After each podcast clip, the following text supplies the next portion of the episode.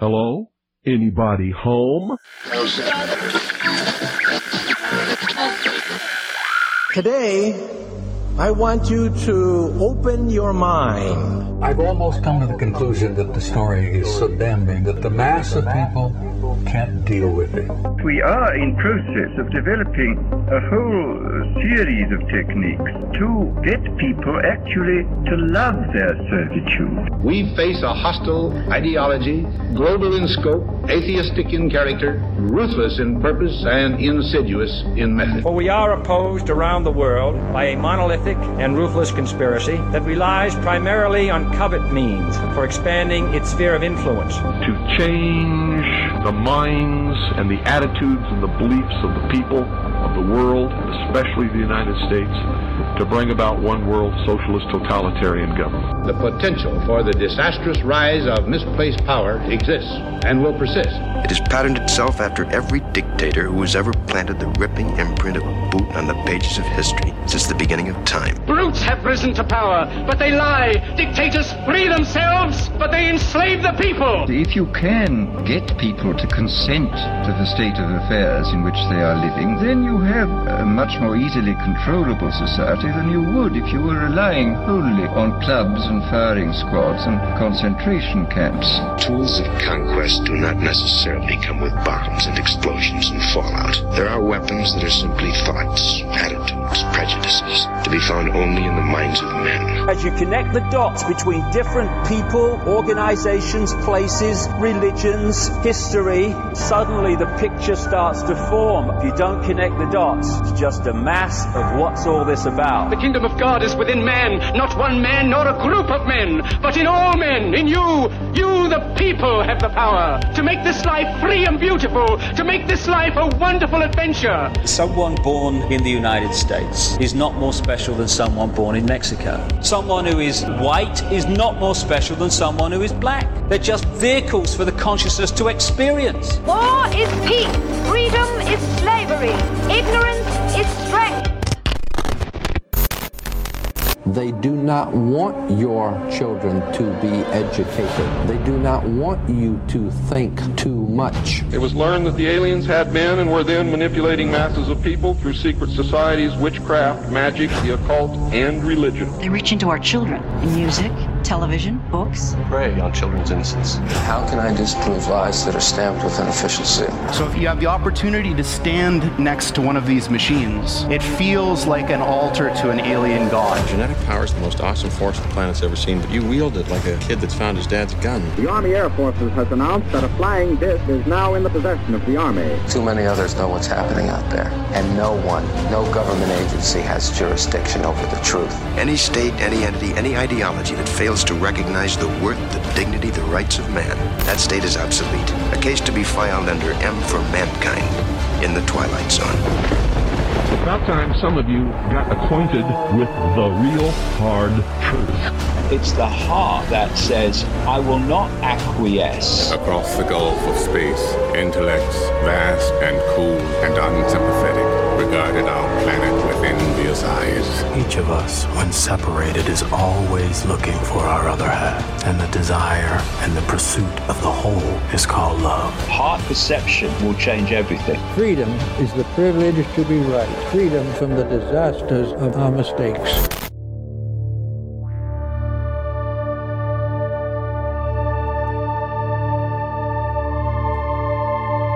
Broadcasting from the Sonoran Desert, I'm your host, Ryan Gable, and this is The Secret Teachings Radio. If you'd like to contact the show, you can email us as always, rdgable, rdgable at yahoo dot com. You can find us on social media, facebook dot com forward slash The Secret Teachings, and on Twitter at TST underscore underscore radio. Our website is w w w dot the secret teachings dot info. On the website, you'll find our full list of shows, every episode of The Secret Teachings. Plus, if you subscribe to the full archive without all those monetized advertisements, you'll get access to the montages, digital copies of my books, early access to the show Monday through Friday, and a private R S S feed. Just visit w w w dot the secret teachings dot info to subscribe today. When you subscribe or when you buy one of my books separately, you support The Secret Teachings, and you keep us on air Monday, Tuesday, Wednesday, Thursday, and Friday, ten p.m. to midnight Pacific Time, U S, right after Ground Zero and Clyde Lewis. The most reliable way to listen to the show, for those of you who might be having trouble on other platforms, is ground zero dot radio. That's ground zero dot radio. There's also the Aftermath app and a bunch of others. There are some technical glitches here or there that are still being sorted out, and I apologize for that. But otherwise, again, ground zero dot radio is the best way to listen to The Secret Teachings right after Ground Zero with Clyde Lewis, Monday through Friday. Plus, throughout the day, the show will replay sort of randomly whatever the uh, the server picks up. I, I assume that's how it works. So officially this morning, the United States of America has entered into a recession. And uh, coupled with the, well, apparent bad news from last night, we discussed cannibalism and blood drinking being normalized and even romanticized in the name of social trends. You know, people used to be cannibals for at least some form of justifiable reason. One tribe would eat uh, the relative of another tribe to preserve their body in, in warmth in the afterlife, as opposed to letting them rot in the cold ground. Or people would eat other people because of famines. And, you know, like in the case of China in the nineteen sixties under the communist famine there. But now cannibalism is just kind of, uh, it's a trendy thing. It's cool to be a cannibal. It's cool to be a zombie, to be a vampire. If you want to play pandemic or play politics, I mean, everything's just a big game, right? Everything's a big game. And, you know, it's it's it's sort of a very unfortunate and unique thing nowadays to turn on any form of entertainment and not be bombarded by these incessant and compulsive focuses on whatever the topic of the day is. And it's nice when you can sit down and watch a movie or a T V show, a documentary. You go to the movie and you see something that isn't trying to sell you an idea. I mean, maybe it is an analogy for something else. Maybe it's a, it relates to something topical or cultural. But it's nice to see something that that isn't cramming politically correct or incorrect views down your throat. And and even if it might have a, a hint of that, it's nice to see something that's sort of uh, a, a unique or different idea. And I don't want to spoil anything for you, so I will warn you that there may be, you may perceive that some stuff on tonight's show might, might be a spoiler. Um, but I wanted to talk with you a little bit about the Jordan Peele film, Nope. And the reason that I would like to discuss it is because I, I went to see it over the weekend, and I've waited a few days to, for you know people to kind of catch up, and, and it's a big movie, so I assume a lot of people went to see it uh, the first couple of nights. I'm, I'm not I'm not going to spoil it, but you know you may interpret what I have to say tonight as sort of spoiling it. So spoiling it. So just let that be a warning that there might be something here that could be construed as a spoiler. I certainly don't want to do that because. Uh, I went to see this movie, and I it was and wasn't exactly what I expected, and it actually got me thinking uh, during the movie of an old episode of The X-Files, and I pulled that episode of The X-Files when I got home, and I watched this scene that it reminded me of, and uh, then I pulled an old scientific report that sort of kind of maybe had something to do with the concepts that were presented in the movie Nope. So no spoilers intentionally. I'm going to try to keep this very reserved, but the movie Nope is not what you think it is. It's very Jordan Peele. Some of his stuff I really like, some of his stuff I don't like at all. I did not Like uh, probably fifty percent of his stuff. The other fifty percent I, I I think is really great. So I thought Nope was okay. I thought uh, Keke Palmer was a great actress in the movie. I thought the acting was pretty good. I thought the writing was okay. I thought the writing could have been a little bit better. Um, it did seem a little bit jumbled. Um, some of the editing I didn't necessarily like.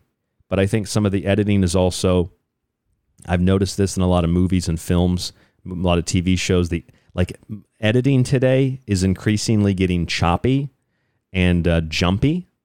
And I don't know if that's because that's what people want to see or if that's just my personal bias. But so I thought there were a few little things here or there, but over overall, I thought it was a good movie. And I, I think that it's definitely worth going to see. But it's not what you think it is. And the the promotions for this movie over, well, the last six months, starting with the Super Bowl, sort of painted this mysterious image of what Nope was going to be about, that it had something that might have been alien. You couldn't really tell if it was a was a U F O, a flying saucer, if it was a big spaceship, or if it was something else. And you can see people being pulled off the ground and like a tractor beam, they're being levitated. And that even had some relationship with some of the other commercials that we've we've seen this year just on television and even during the Super Bowl. A lot of people that were sort of being raptured and, and carried up into the heavens. So the movie itself is a lot different than the initial previews sort of implied.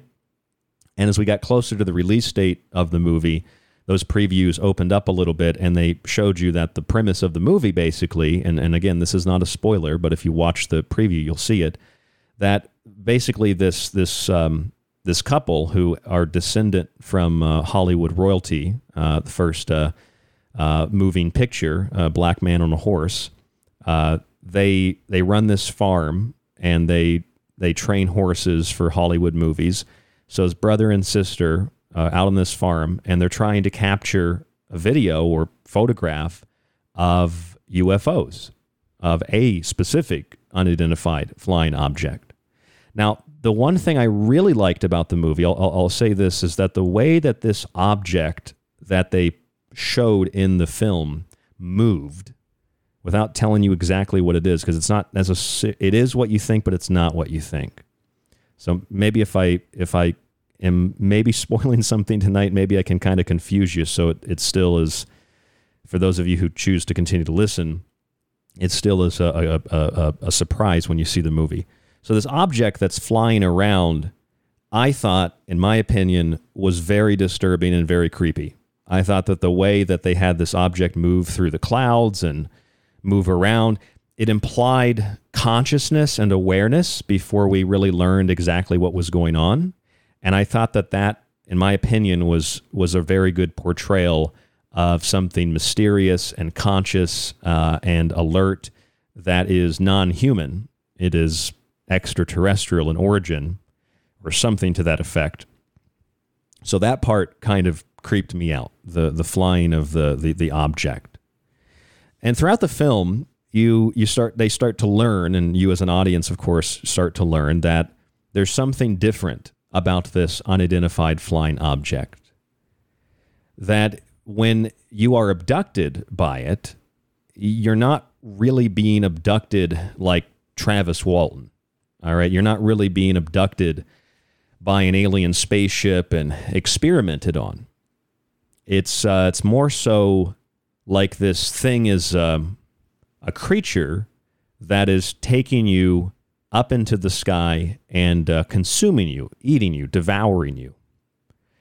And the, again, spoiler and sort of non-spoiler, there's a mixture of stuff here. So if you don't want to listen to the rest of this, I totally understand tonight. I don't, but I, I want to do this this show before anybody else realizes this and, and, and beats me to the punch. So this thing is kind of like, it's abducting people, but it's also sort of feeding on people, which you could say, you know, the, there is an analogy there between U F O abductions and what the aliens supposedly do to people that are abducted. They they play around with their bodies, they extract sperm or eggs, or they implant, um, in, uh, you know, they implant a fetus, or they they grow a, a baby in a short period of time in the woman, and they extract it. And you know, there's supposedly cases of women uh, in the U F O lore that have never had sex. They're virgins, but yet they have signs of having been pregnant. So th- this kind of an analogy is present, I think, because they're con- they're consuming humans. They're taking things from humans. They don't always necessarily kill them, though. But in the movie, it's a little bit different. So people are abducted and they're sort of devoured by this thing, but in, in a way that is, I don't know. I thought that it was it was kind of um, in one way unique, especially for your average audience. It's not something that you would typically go to see an alien movie for. And uh, I noticed something that that they really didn't discuss a lot in the film, or really reference it, I think, more than once. And that was, and this is what I thought was really interesting, that sort of tied a lot of paranormal things together. And that is the clicking. You heard a lot of clicking, like clicking. So, you know, clicking is something that we find with the Sandman. We find clicking with these shadow beings that appear in the corner of our room at night, the Hat Man, Smiling Man, Shadow Man, et cetera. We hear clicking with the Rake, the Pale-Faced Demon, the Antichrist, all these different similar creatures, the Clown, the Joker. So, clicking, just like with maybe insects or just like with some animals or birds, clicking can be a, a territorial uh, signal that you're infringing on, on something's territory. It could be even a mating call. It could be a lot of things, but it signifies an animalistic response. And that's probably why when we have these, as we discussed with Anthony Tyler this week on a, on a show called Psychic Pareidolia, it's in the archive at the secret teachings dot info, a lot of times, and we talked about Carl Jung as well, a lot of times when people are seeing these unidentified flying objects, a lot of it might be a projection of the subconscious. Like when we're seeing these shadow beings, it might be a, sub, a projection of the subconscious. I mean, I'm not the first one to propose this, but I'm saying that it might be a projection of the subconscious in the sense that the subconscious is basically a lower, in, in, in, a, in a way, it's a lower form of human consciousness relating more to the animal self, because it's more, let's say, it in, it's more instinctual than it is logical. And it expresses itself through these ways that, animalistically speaking, you you get the clicking from. Then that might be why you hear the the clicking. Or it could have something to do with being, you know, in a in a slight dream state, suffering or experiencing, you know, I, I think it's kind of suffering because it's a terrifying experience, but suffering or experiencing sleep paralysis. And it's basically the clock clicking next to your bed. So there's a lot of ways that the clicking could be identified. So you have an object in the movie Nope that flies very strategically. It even hides in the movie. They make a they make a point to to focus on the fact that this craft is intentionally hiding in a cloud. It's always, it's been present there for a long time, and then it uh, it comes out at night to to do what it does. It's a big, big object. So it's abducting people, it's taking people up into the sky, kind of like a tractor beam, and there's this clicking sound, click, click, click, and that, again, could be a lot of things, the animal subconscious, Uh, uh, mating calls, warning signs. It could be the clicking of your clock next to your bed, but it's part of the, it's part of the dark psychology, the dark mythos of these mysterious things. And the one thing I really, I really thought was, was a was a good scene, sort of a scary scene, is, and I won't say too much about it, but when this object is over top of their farmhouse, and it's very cinematic. It almost reminds me of um, what was that? That movie, I think it was it was it Cloverfield, one of the Cloverfield movies or something, one of the promos for it. But it had this, you know, object over this farmhouse, and it starts raining down what looks like blood, and it's very cinematic. I don't know how, you know, practical in a sense it is, but it's it's very cinematic. So that scene was kind of terrifying, at least for, it's a good screenshot. It's a good uh, image of what the movie represents. So, but but this object is is very conscious, or that which controls this object is very conscious. You hear the clicking, it's it's basically feeding or abducting people. And the, it, the whole movie sort of plays around with this idea of being able to tame things that are instinctual. Being able to tame uh, a chimpanzee, be, which is a large part of the movie, actually. Uh, that kind of surprised me, but I understood the, the symbolic analogy to it. And I thought a lot of people that, that were you know, I saw a lot of reviews like, why is there a monkey in this movie? That doesn't make any sense. And it's like, well, that actually makes a lot of sense when you realize what the monkey, what the chimpanzee represented. It represents um, the taming of animals and, and how animals and, and, and instinctual things can be so, so unpredictable that um, today you feel safe, tomorrow you might not feel so safe. That's kind of the danger of life in general. So there's a lot of ways to interpret it, but you, you've got the monkey. And then, of course, I mean, one of the focal points of the of the film, uh, and, and my fiance, uh, Hope, went to see it with me. She grew up riding horses. And when we walked out of the film, she said, I didn't think this movie was going to be more about horses than aliens. and, and I thought to myself for a second, I thought, oh, you're right. It, it really was focused a lot on horses, not just because they ran a, you know, a horse uh, uh, uh, uh, farm, essentially. They ran a ranch. Uh, f- to make these Hollywood movies with horses, but also because the, the horse, you know, features prominently, sort of like cattle, uh, cattle mutilations in, in the U F O mythos. So all of that is mixed in. So I think they did a really good job, or Jordan Peele did a good job of mixing in, you know, the abductions, the cattle mutilations, um, the, the lights in the sky, the moving object, and then playing around with what the object actually was. And, and, and not exactly, it's not exactly something you expect it to be. And there's a scene where you learn that one of these one of these characters has basically a deal or some form of agreement with the this thing.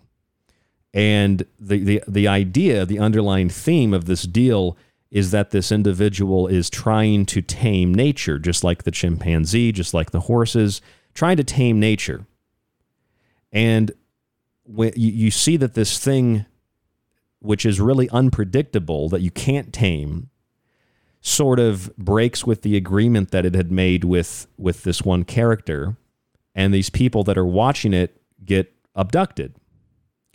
So the the idea is, as you learn throughout the film, this thing only abducts you if you look at it.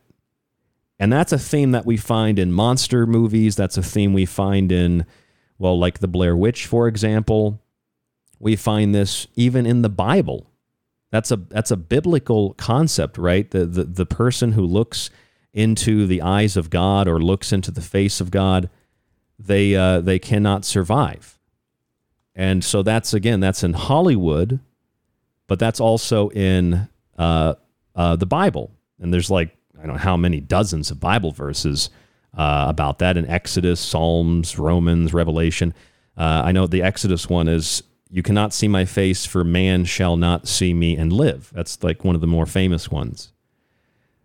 So that's Exodus thirty-three, by the way.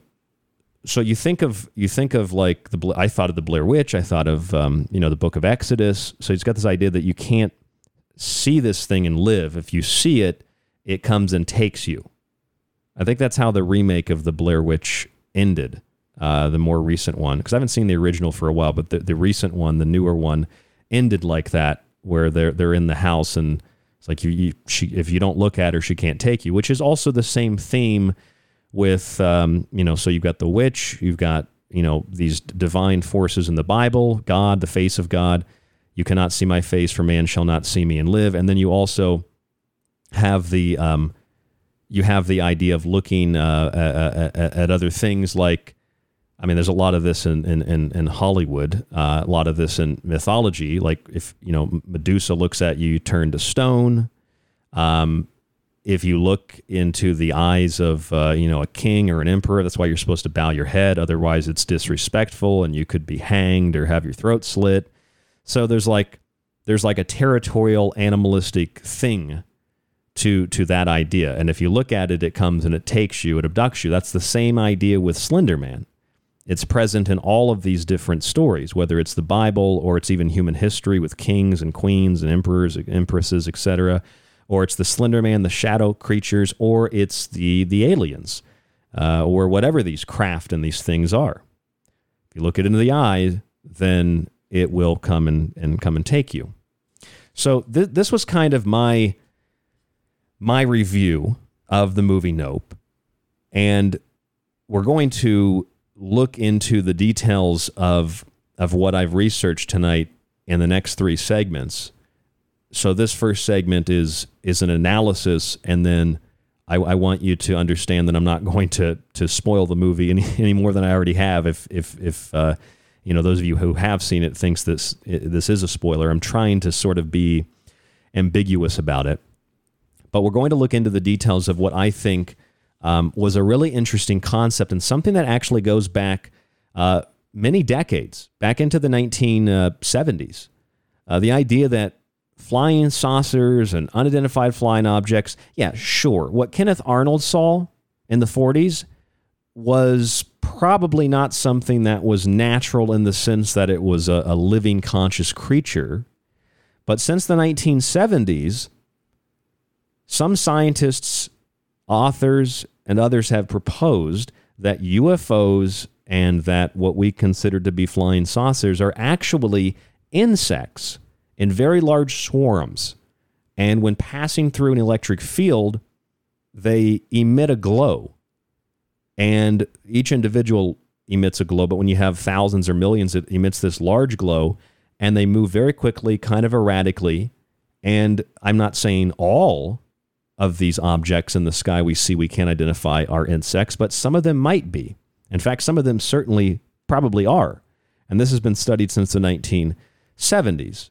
Um, and this is this is sort of, they're not insects, but it's sort of a theme present in the movie Nope, that not all U F Os are nuts and bolts craft.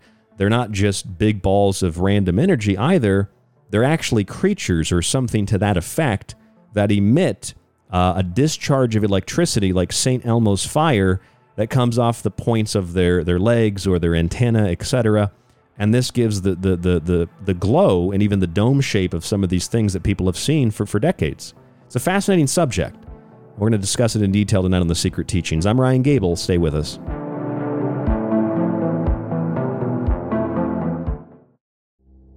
The Secret Teachings radio show is on Facebook and Twitter. Just search facebook.com forward slash The Secret Teachings to like us, and T S T underscore underscore radio to tweet with us.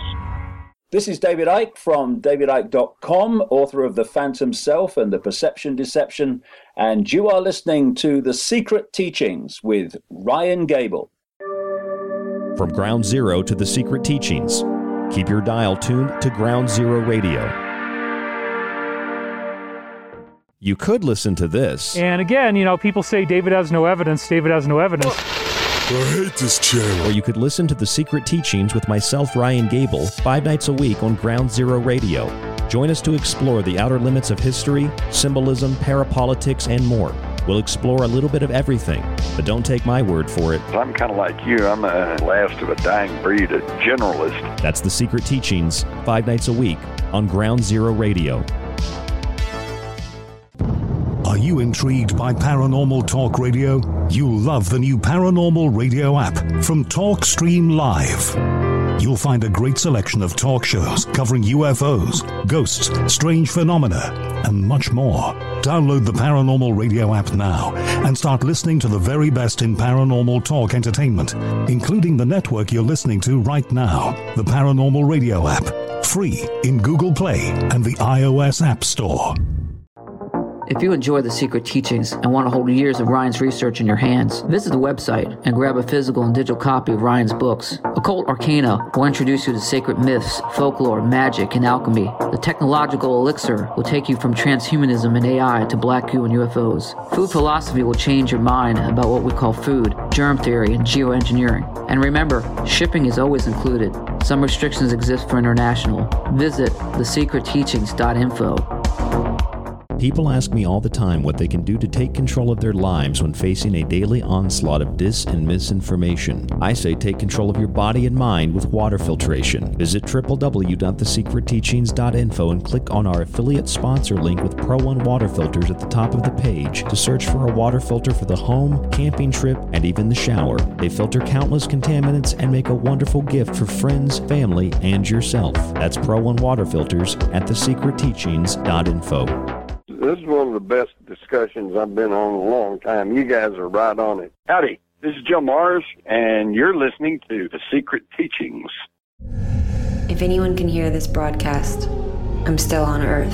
This is the frequency of Ground Zero Radio, Ground Zero with Clyde Lewis, and The Secret Teachings with myself, Ryan Gable.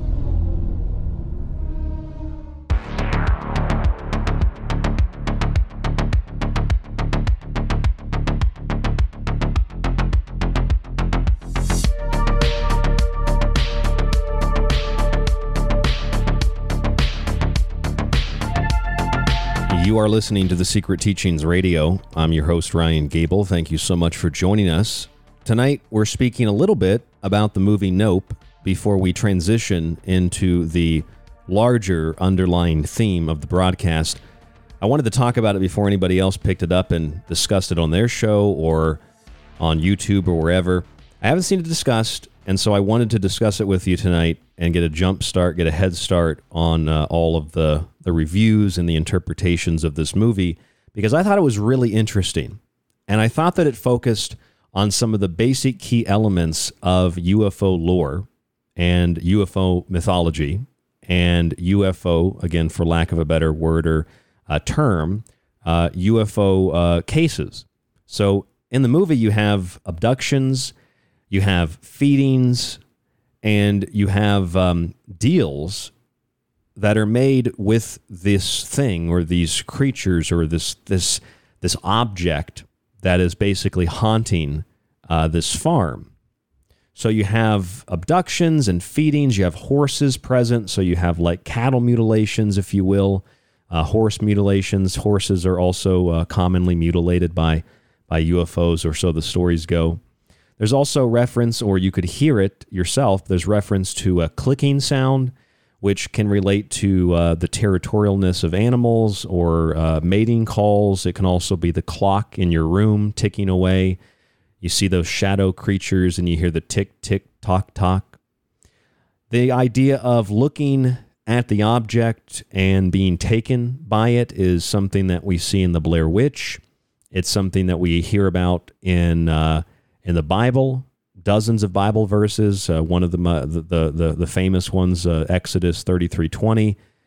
But he said, you cannot uh, you cannot see my face, for man shall not see me and live. You cannot look into my face, for man shall not see me and live.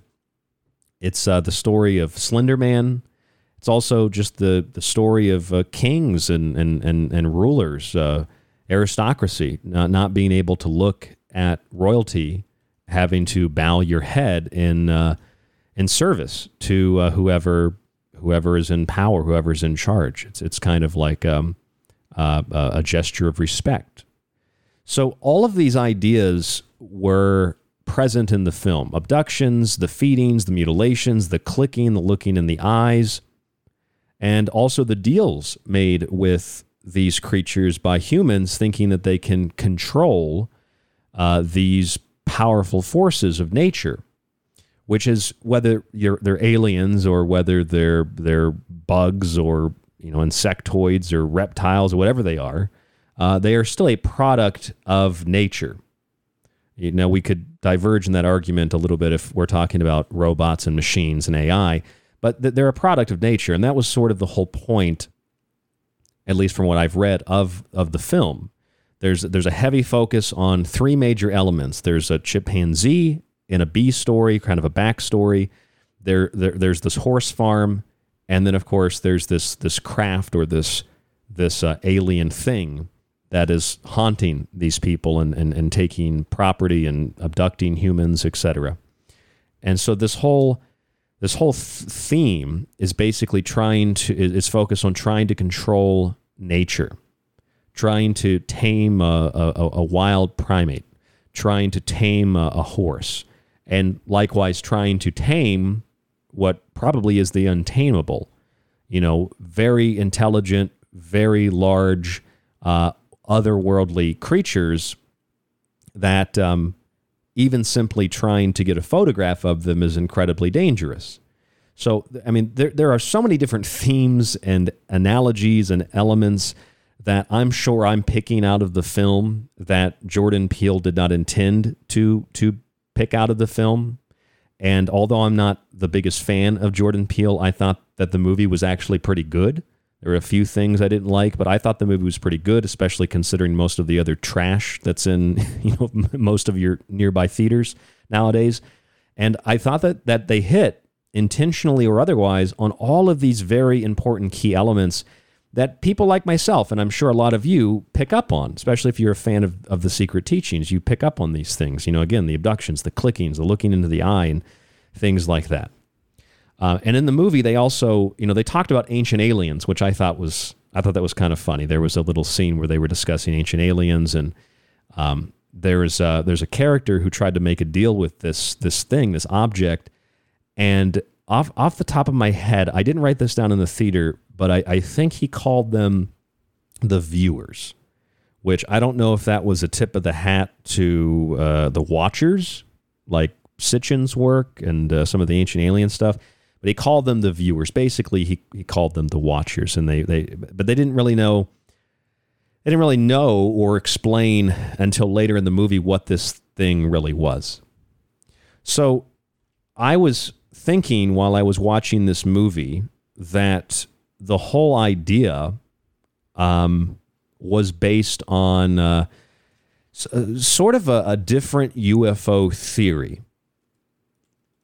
And this is a theory that certainly doesn't account for every U F O um, or U A P theory.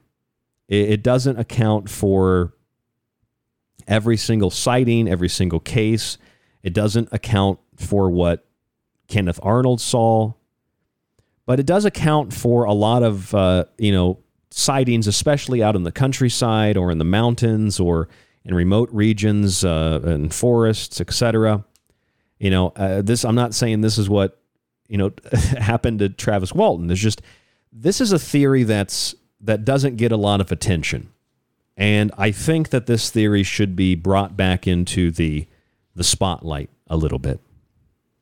There's an episode of the X-Files, season three, episode twelve, called War of the Coprophages, or coprophages, which is just like a, a creature or insect, something that uh, uh, basically eats feces.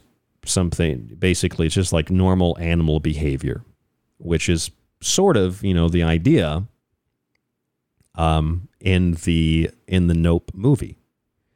So we're dealing with uh, the, the, these are creatures and insects mostly that eat feces, but it's it's a normal behavior among many animals. Coprophages. It's just kind of this idea of of what this represents. Now, in that episode, which I thought, you know, was one of the more comical episodes, there's a scene where where Fox Mulder is speaking to this uh, this woman who is studying insects. She's she likes cockroaches, and there's all sorts of things that, you know, she's studying in this uh, it's like a U S D A um, facility, but it's inside of a inside of a house, and it's infested with these insects, and she's there studying them.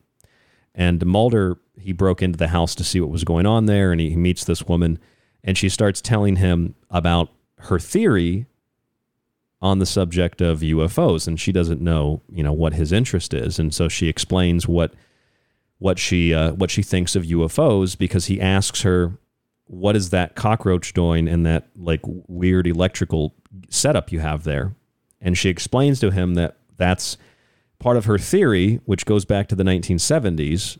Um, obviously, she's a fictional character, but the the, the the the actual theory is is a very scientifically documented reality that because insects, the, their their body composition, uh, their outside shell and the and the liquid um, in, inside of them, their their their guts and their, you know, all that, they under the right conditions produce an electrical discharge that gives them this this glow of light. So in, in scientific terms, they call this Saint Elmo's fire. It's basically a brush discharge of static electricity, and it usually discharges in green or a kind of a bluish hue. I think that's more so when you're dealing with nitrogen gases, uh, or it's like a red or a purple or kind of a combination like a reddish purple. So Saint Elmo's fire is a brush discharge of static electricity, and it comes off as these different colors. So you might have a small insect, a beetle or something, that gives off this glow. And when they give off this glow, it's obviously quick and it's very small, and you're, you're probably not seeing it because the, well, insects are pretty small. But when you get a swarm of thousands, maybe even millions of insects, and under the right environmental conditions, which are certainly not just possible, they're very plausible and highly likely in a thunderstorm, for example, or maybe before it storms, the, the electrical um, the electrical charge in the atmosphere changes, and you get basically a swarm of insects that become illuminated with these these discharges, and they get illuminated with this this ball of light. Could be green, blue, purple. It could change colors as well, depending on what gases are in the atmosphere. And so, in other words, you see a large object that you think is, well, unidentified, and essentially it is, but it's not an object. It's actually comprised of hundreds, thousands, tens of thousands, hundreds of thousands, maybe even millions of smaller objects. And when they're in close proximity with one another, always instinctually, like birds have a compass in their beak, essentially, they're always trying to get to the center, so they stay in form. And as they try to get to the center, they tend to bulge at the top. So you get a flying object comprised of hundreds or maybe even up to millions of little objects that emit these discharges of light in different colors. And as they try to get into the center, as they fly, as they migrate, mostly nocturnal insects, there's a bulge. So what you see as a flying saucer with different colored lights emanating from it, you've seen this in pictures and photographs, that seems to have a dome on top of it or something like a dome, changing colors and flying kind of erratically all over the place. Chances are that's not an alien spaceship. Chances are that's not some top secret U S government uh, project. Chances are those are nocturnal insects flying through the air in formation. They create a bulge by the way that they fly and try to get into the center of, of, of the swarm. And because of the conditions in the environment and the conditions of their body, even when they're dead, so long as they aren't totally dried out, their bodies will emit these discharges under the right electrical conditions. And then they'll emit these colors, and we think that they're alien spaceships, when in fact they're actually swarms of insects, which really begs the question, sure, our ancestors saw things in the heavens that they could not identify. They called them chariots, they called them shields, they called them boats. Maybe they even called them balls of fire, balls of light. Plenty of records of that. Maybe they weren't seeing comets. Maybe they weren't seeing alien spaceships. Maybe they were seeing insects. Especially because, unlike today, our ancestors thousands and thousands and thousands of years ago didn't have a very large record of of, of insects, right? They didn't have a very large record of of most of the things in nature. So what they saw would be even more alien or more weird. Uh, plus, you know, a lot of people, um, I guess, I would assume that there are plenty of entomologists specifically that uh, at least tongue in cheek, they, they say, well, insects are really, they're basically like aliens. I mean, you have also people that study sea life, uh, marine biologists and others that say octopus and squid are basically aliens because of the way that they quote unquote evolve, or the way that they've developed a high intelligence, multiple hearts, multiple brains, defense mechanisms, the, the ink, the, the tentacles, the ability to hide and camouflage, the, the, the propulsion under the water. I mean, these are just like efficient uh, uh, creatures that are highly intelligent. In the U K now, they're actually considered sentient as of a few months ago. And so that kind of that kind of opens up the door for discussion on whether or not, when we're thinking of nocturnal insect swarms, um, we should also be thinking about things like octopus under the water. So the insects really become our unidentified flying objects, or our U A Ps in some cases, not all. and the octopus really become our unidentified submergible objects. We can identify them, but they're submerged alien objects, basically. They're they're highly intelligent, highly aware, highly conscious. Uh, they are, uh, I guess, an evolutionary step in some ways ahead of humans, if you believe in, in standard Darwinian evolution. They are, for all intents and purposes, alien. So you have things in the ocean that are certainly alien. You also have things in the in the atmosphere that are certainly alien, but they're not necessarily little green men or reptilians or insectoids. They might actually be more like insects, but they're not necessarily just giant insectoid creatures. And it's the same thing for for cryptid creatures, you know, like Mothman and Bigfoot, Loch Ness Monster. The Loch Ness Monster, for example, you know, we have famous photographs of the Loch Ness Monster, uh, which turned out to be a, a fraud. Back in the nineteen thirties, the Daily Mail published a photograph taken by a guy named Robert Kenneth Wilson, a gynecologist. Supposedly showed a creature with long neck, small head. The image became known as the surgeon's photograph, right? Some of you probably remember this. But it turned out that this was a hoax and was created by a disgruntled ex-male employee who was just angry for, for some personal reasons.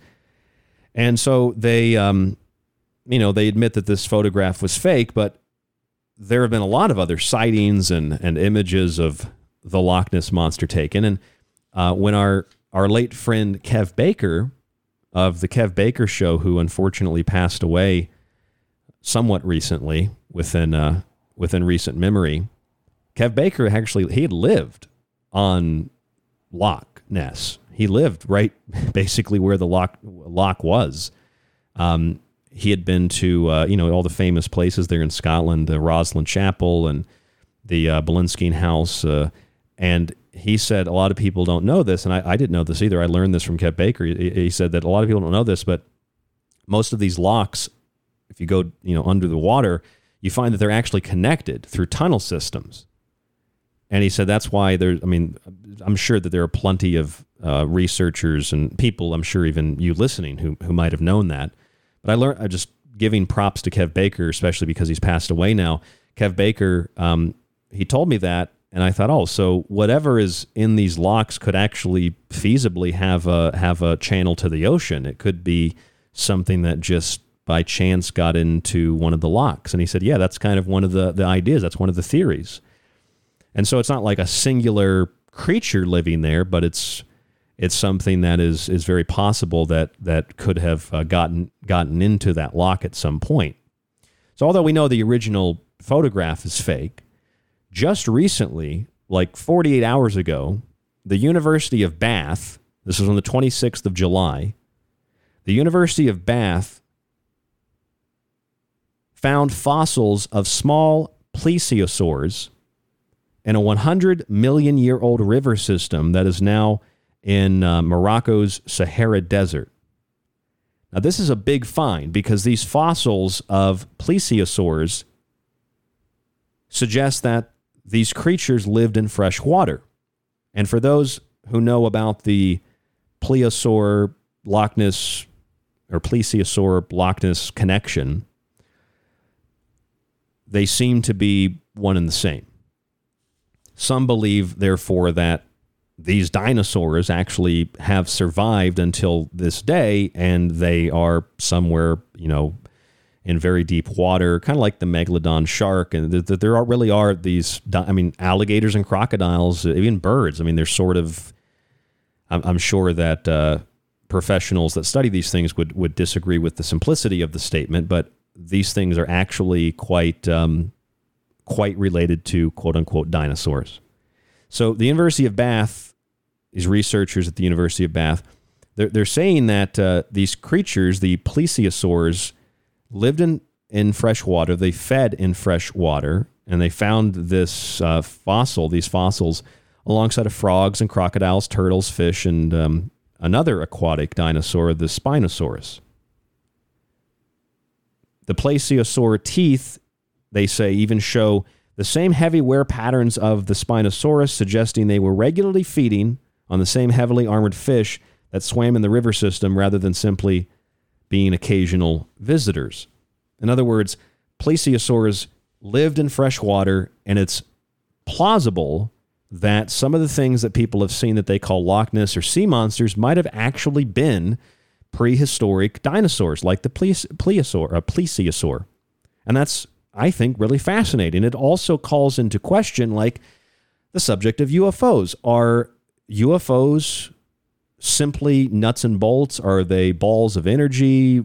Could they be all those things that we typically talk about? But could they also be nocturnal swarms of insects that emit charges of uh, uh, uh, of electricity, uh, what they call brush discharges, or Saint Elmo's fire, uh, and they create these lights in the sky, and as they swarm and they try to get into the center of the swarm, they create these domes, and we see these lit lit objects with domes that kind of like discs, or kind of like um like a sombrero shape almost. And uh, likewise, couldn't we find uh, aliens under the water, uh, submerged uh, uh, objects, unidentified submerged objects that aren't so much unidentified, but they are very alien in nature, and not just squid or octopus, things that are giant living creatures that we might otherwise mistake for some kind of alien submarine or some sort of alien uh, uh, underwater vehicle. And that sort of also brings us back to the the, the movie Nope as well. And I asked the question about these cryptid creatures. We look for monsters. We look for demons. We look for aliens, spaceships. If the U F Os could be insects, if the underwater vehicles could be aquatic life or things that live on land and in the water, could things like the monsters and the cryptid creatures that we look for, like Loch Ness Monster, actually be plesiosaurs? Dinosaurs. This is not my theory. This is just one of the many theories about what the Loch Ness Monster is, or various other types of monsters, sea monsters, you know, uh, ocean monsters, that they could actually be dinosaurs, or or some re- very close relation to dinosaurs, or things that have survived for, I mean, we don't know how long things things could survive. I mean, turtles or tortoises can live hundreds of years. It's not impractical to think that there could not be creatures that, maybe dinosaurs, that have survived direct lineage over millions of years. We don't know what's in our oceans. We don't even know what's in, in some of the, the forests on this planet, let alone what's in the ocean, let alone what's in the depths of the ocean. So it's very possible.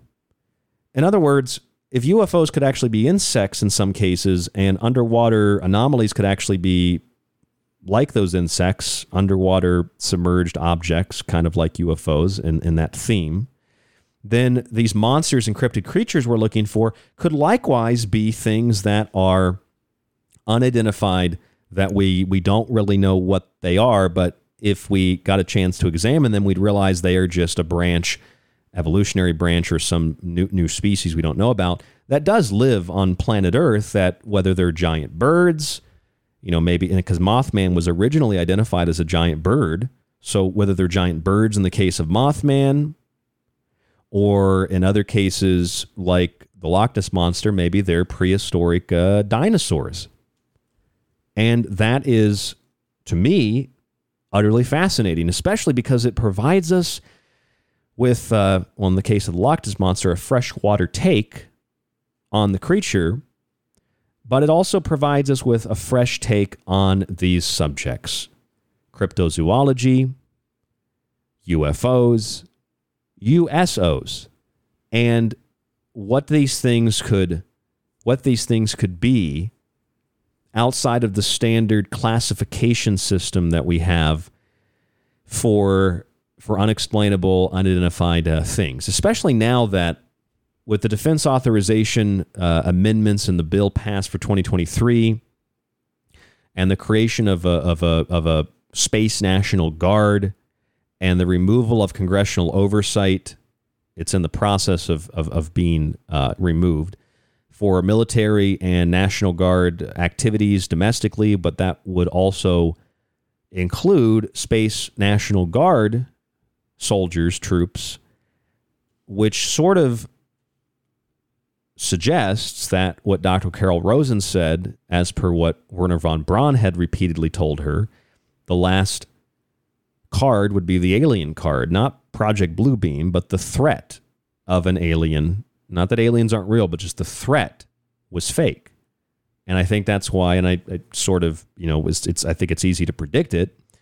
Uh, we, we told you years ago, a couple of years ago, when the U F O U A P report came out from the Pentagon, it would be really vague. And they just say, well, it's a national security thing. We don't really know what these are.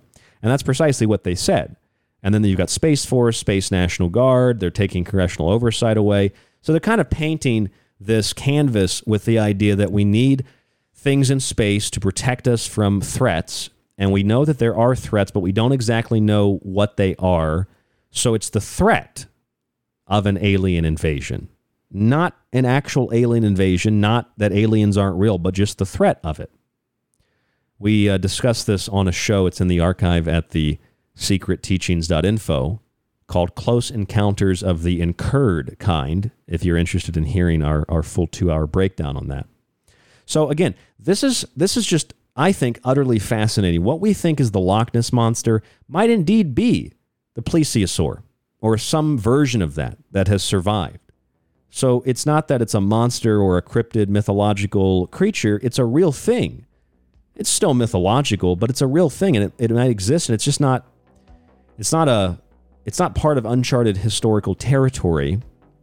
It's actually something very real that we have historical record of. Likewise, could U F Os be insects? Could U S Os likewise have some relationship to insects? And and what does all of this mean and, and imply to these subjects?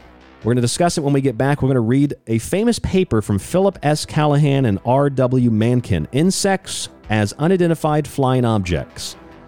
I think it's utterly fascinating, and I'm going to share it with you when we come back from break. I'm Ryan Gable. This is The Secret Teachings. Stay with us.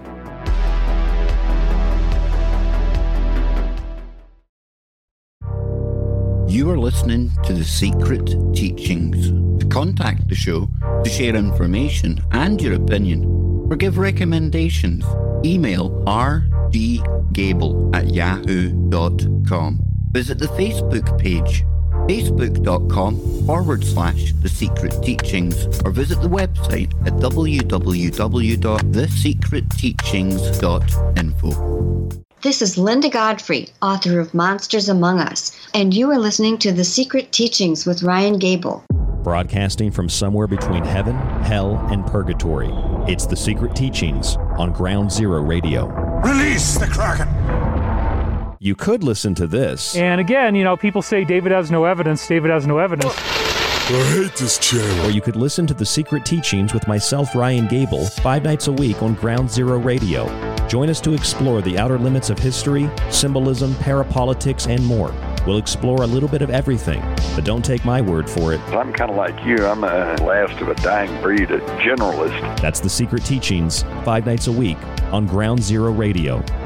So, you love talk radio? Then you'll love talk stream live dot com. TalkStream Live is always on, twenty-four seven, with the best streaming talk shows. Find your favorite talkers and discover some new ones. It's free, readily available online or on mobile with any smartphone or tablet. Finding your favorite talk shows all in one place has gotten a whole lot easier. Just go to talk stream live dot com. Be sure to download the free apps from Google Play or the iTunes App Store.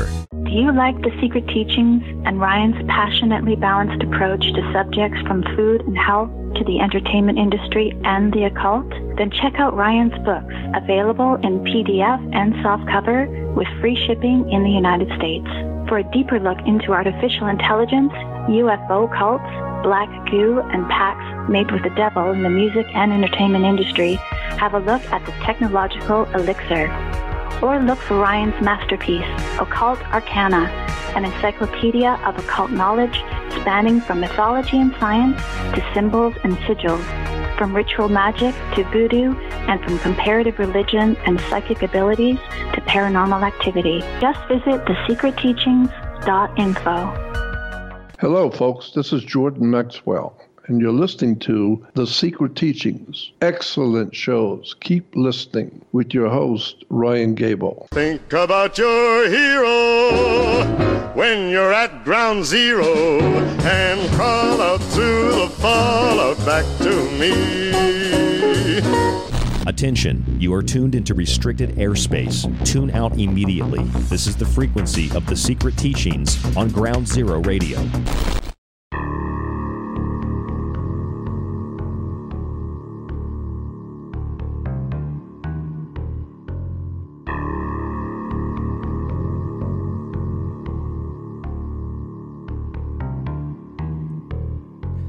Welcome back to The Secret Teachings radio broadcast. I'm your host, Ryan Gable. Thank you so much for tuning in this morning, this afternoon, tonight, whenever and wherever you are joining us from around the world. the secret teachings dot info is our website. You can find my books and our subscription archive there. It's pretty simple to subscribe. Just go to the website. You'll see a link to do that. Follow the instructions.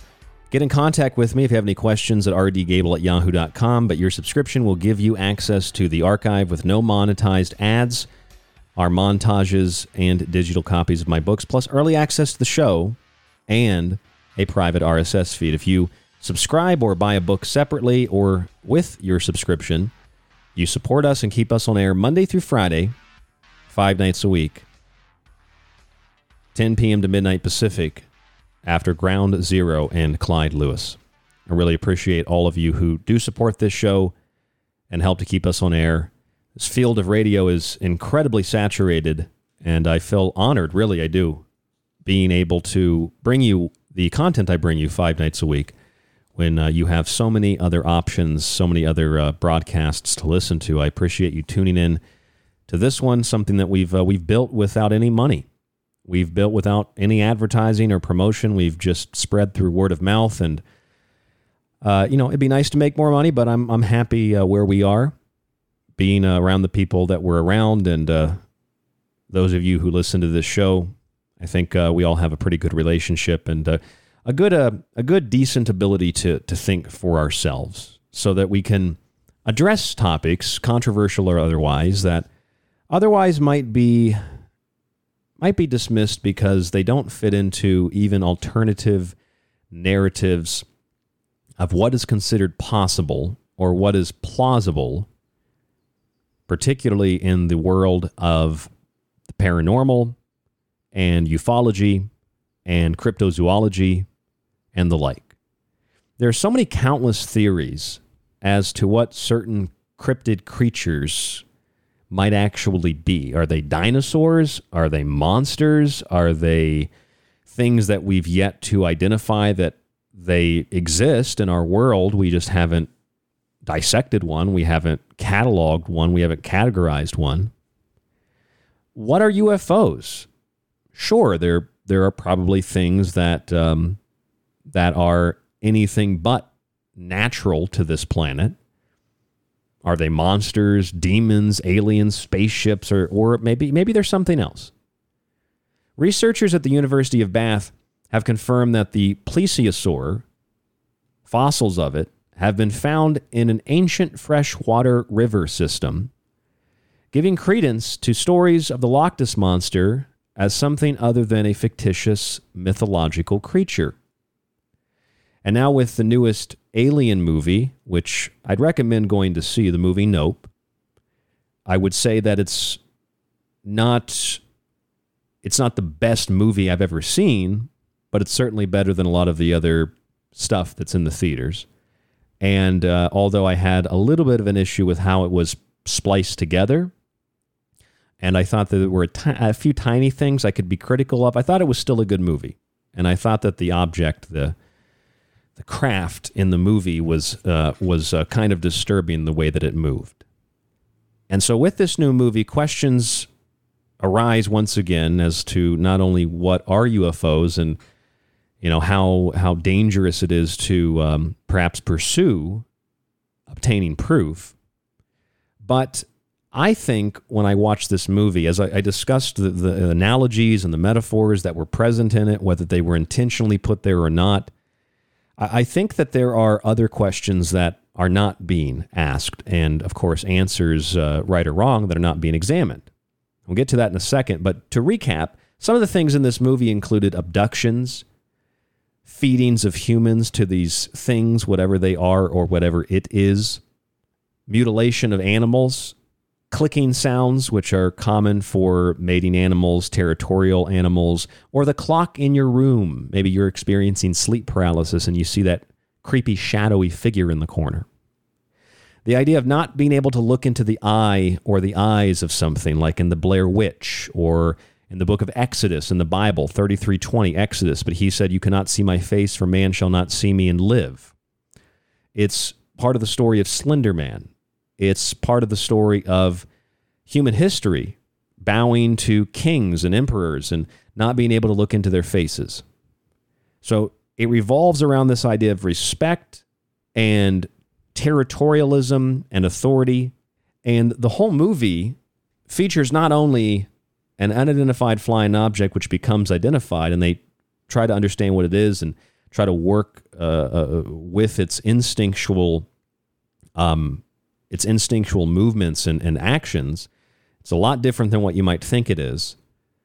And tonight I've I've told you a little bit, maybe too much, in the first segment, but uh, there won't be any additional uh, spoilers, if you will, going forward from here, uh, if you're just tuning in and you're worried about that.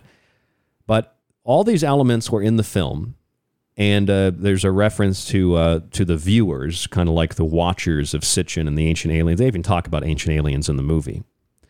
But but the idea in the movie that, that really struck me was, when I was watching it, the one thing I thought about was, I thought, there's an episode of the X-Files where they sort of play around with the theme of what's going on in this movie. I pulled the clip of it. I'm going to play it for you. And again, it's not a there's not there's no spoiler here unless you've never seen the X-Files, maybe. Um, and in the movie Nope, the the spaceship or the thing, the craft, it is not an insect, but there's an interesting connection between what's in the movie Nope and insects as the cause of some U F O sightings. The reason for that is, when insects are subjected to a large electrical field, the insects are stimulated in a manner in which they emit visible glows of various colors of light. This is what's called Saint Elmo's fire. You see it on the, the, the steeples of churches and the points of different buildings. It's basically a brush discharge of static electricity that occurs with uh, flashes of red or green or reddish purple or blue hues. And the idea is, insects, mostly nocturnal insects, fly in these big swarms. They go through an electrical field, especially if there's a, a thunderstorm, a lightning storm, and they become illuminated individually, but then collectively it's this big glowing thing. As they're moving instinctually, like a bird with a compass in its beak, it knows where to go. Insects know where to go. They tend to even fly, some suggest, and, and some have documented in, uh, in, a, in a golden mean, a Fibonacci spiral. So that's part of the, the, the coding of nature. And so they, they try to get into the middle as they're swarming, as they're, as they're, as they're moving. And that creates this, this dome-like shape in the swarm. So you have this dome-like sombrero type shape that's all lit up and moving erratically and changing colors, even depending on the gases in the environment, uh, how much nitrogen is there or whatever. And in the case of, I think they, they, they say, you know, the blue hue is usually attributed to nitrogen. And then you get your U F O, and you get your U F O with lights and feeling the electrical status of the environment around you, just like when people can feel the pressure change, might make you feel a little bit weird. Electricity can make us feel loopy, woozy, dizzy. In fact, there's a really fantastic book called The Invisible Rainbow, which documents the history of electricity and the history of electrical illness and how it relates to outbreaks of the flu, just like the sun relates to outbreaks of the flu on planet Earth. And it's a fascinating history, because even the word influenza comes from influenza, influenza, influence of the stars. Not comets necessarily, but the sun.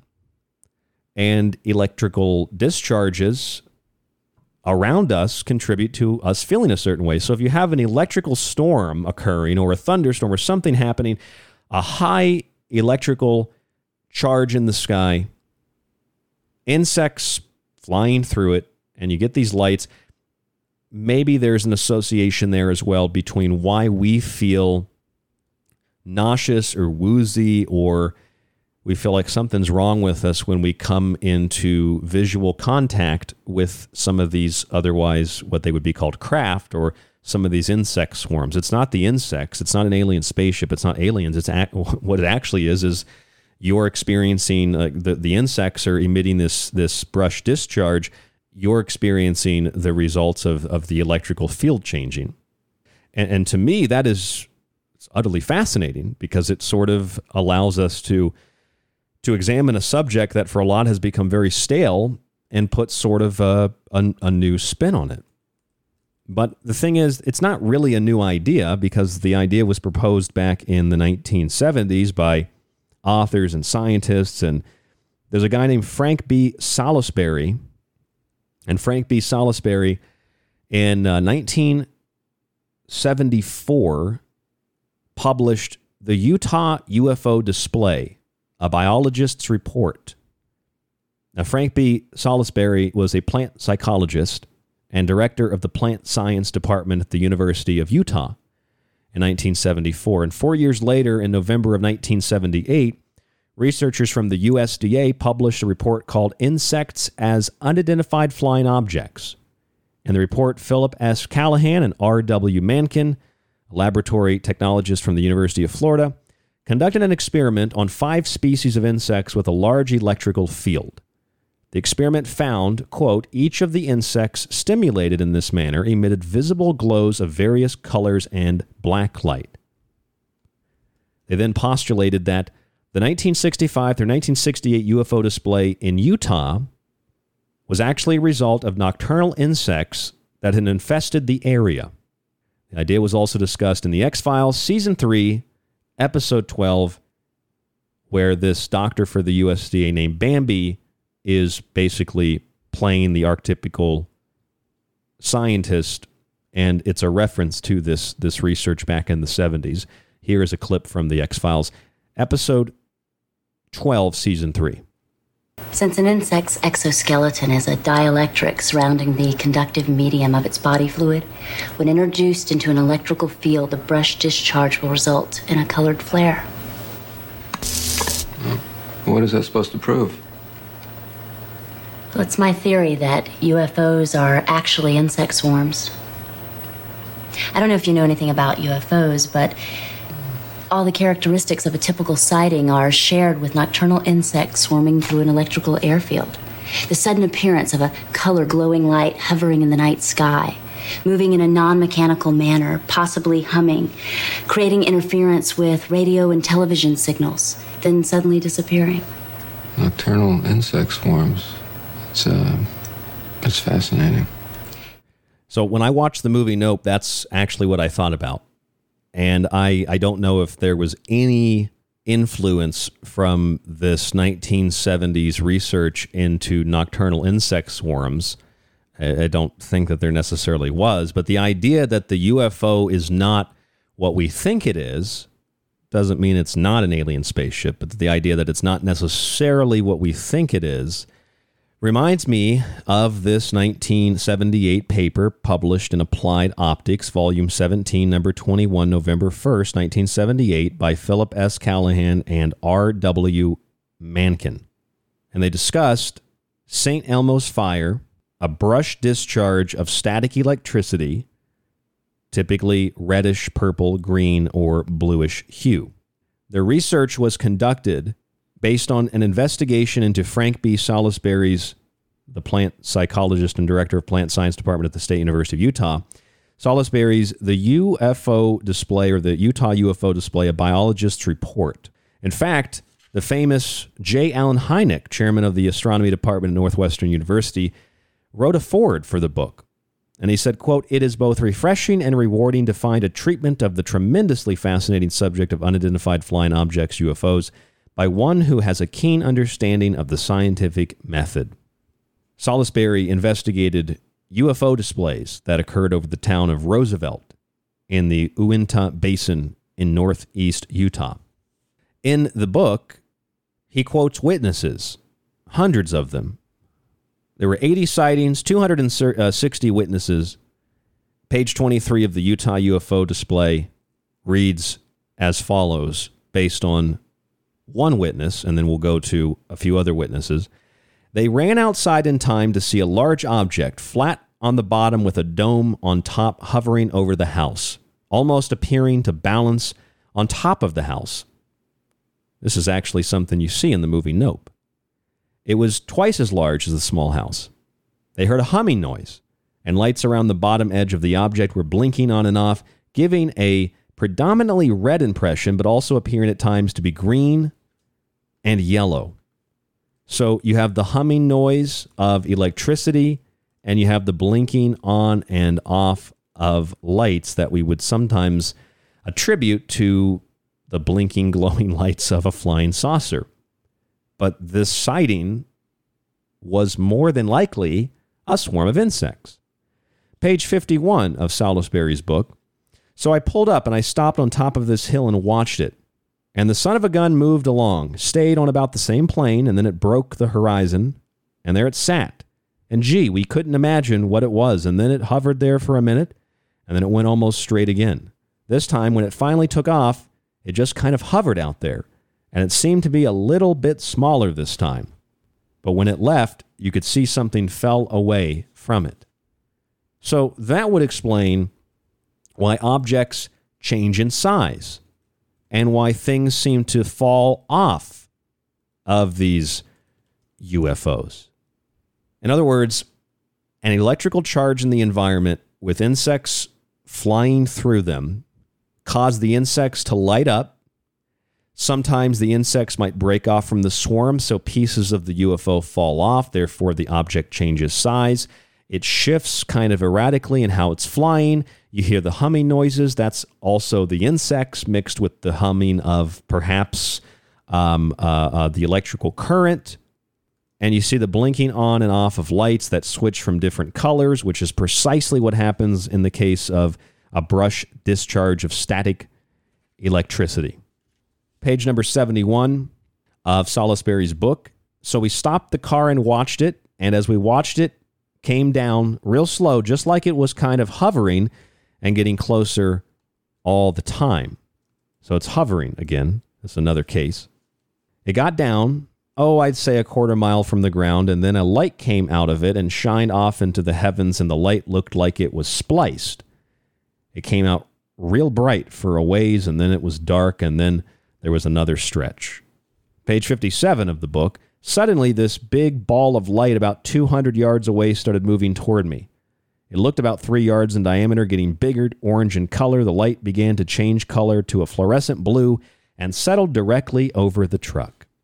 Maybe the insects were attract- attracted to the lights of the truck, like insects tend to be. So the objects are moving in these erratic patterns, breaking off, lights flashing. You can hear the humming of the insects, the humming of the electricity.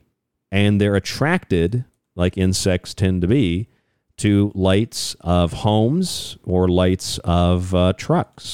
So we have two cases in Salisbury's book. In nineteen seventy-four, the U F O or the Utah U F O display, a biologist's report talking about objects that are hovering, lights that are blinking on and off, lights that are changing color, and an object that is appearing to, this is a quote from the book, appearing to balance on top of the house, probably because the lights were on in the house. Likewise, another report, the objects approached the truck. They settled directly over the truck. And maybe because of the highly charged current in the atmosphere, the electricity goes out for these vehicles, or perhaps at your home. I mean, it might have to be very intense, but it very well could could happen. That could really uh, very well be the case. Now, for those of you who listen to this show and you think, well, that doesn't explain all of these U F O sightings. I mean, it doesn't explain why people are taken into spaceships and shown star maps. It doesn't explain what happened to to Betty and Barney Hill, or what happened to Travis Walton, or what happened to anybody, you know, that that you've heard their name, or people maybe you haven't heard their name. And I'm not saying that it does. I'm just saying that objects that fly through electrical fields in large numbers, insect swarms, swarming to the center, create the typical hat-like shape, sombrero-like shape of a U F O. Sometimes things break off. Sometimes they get smaller. That's the insects dropping off. Maybe a few died. The, the electrical current could be too intense, and it killed a few of them. I mean, there's a lot of ways to look at this. They're drawn toward light, so the truck or the house, and you can hear a humming noise. Otherwise, there there isn't any noise. That's, well, that's the U F O, right? It's a humming noise of electricity and of the insects themselves hovering, lights blinking on and off, changing sizes, pieces falling off, attracted to homes and trucks or cars that are lit up. And if the electrical disturbance is too much, perhaps that alters the the the, the, the power at that location, and the house loses power, the, the truck loses power in this one case that we just read. Plus, electricity makes us feel woozy. So these things are turning off our lights, turning off uh, you know uh, our power, not consciously. It's just the, the insects are attracted to the light.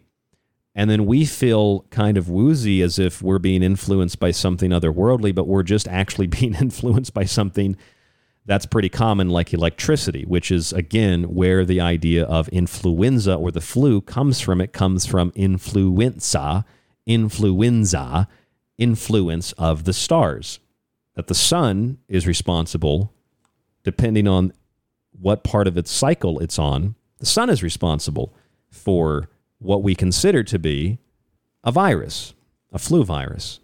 That electricity being introduced not that long ago, really, just a little over one hundred years, electricity being introduced in a wide-scale pattern caused outbreaks of uh, flu-like symptoms, and that's precisely what we call influence, influence of the stars, influence of the electrical components around us.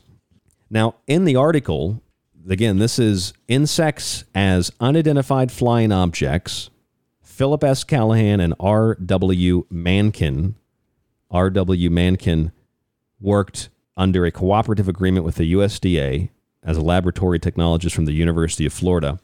And this is precisely where episode twelve, season three of the X-Files, got their idea for this, this, uh, this Bambi character, who was studying uh, cockroaches and insects and uh, applying an electrical field to them, and saying that because of their exoskeleton and their body fluid, they are a conductor of electricity, and they can actually, I mean, there's these dis- these brush discharges of uh, of what we call Saint Elmo's fire. So here's what the researchers said back in nineteen seventy-eight. This is the Journal of Applied Optics.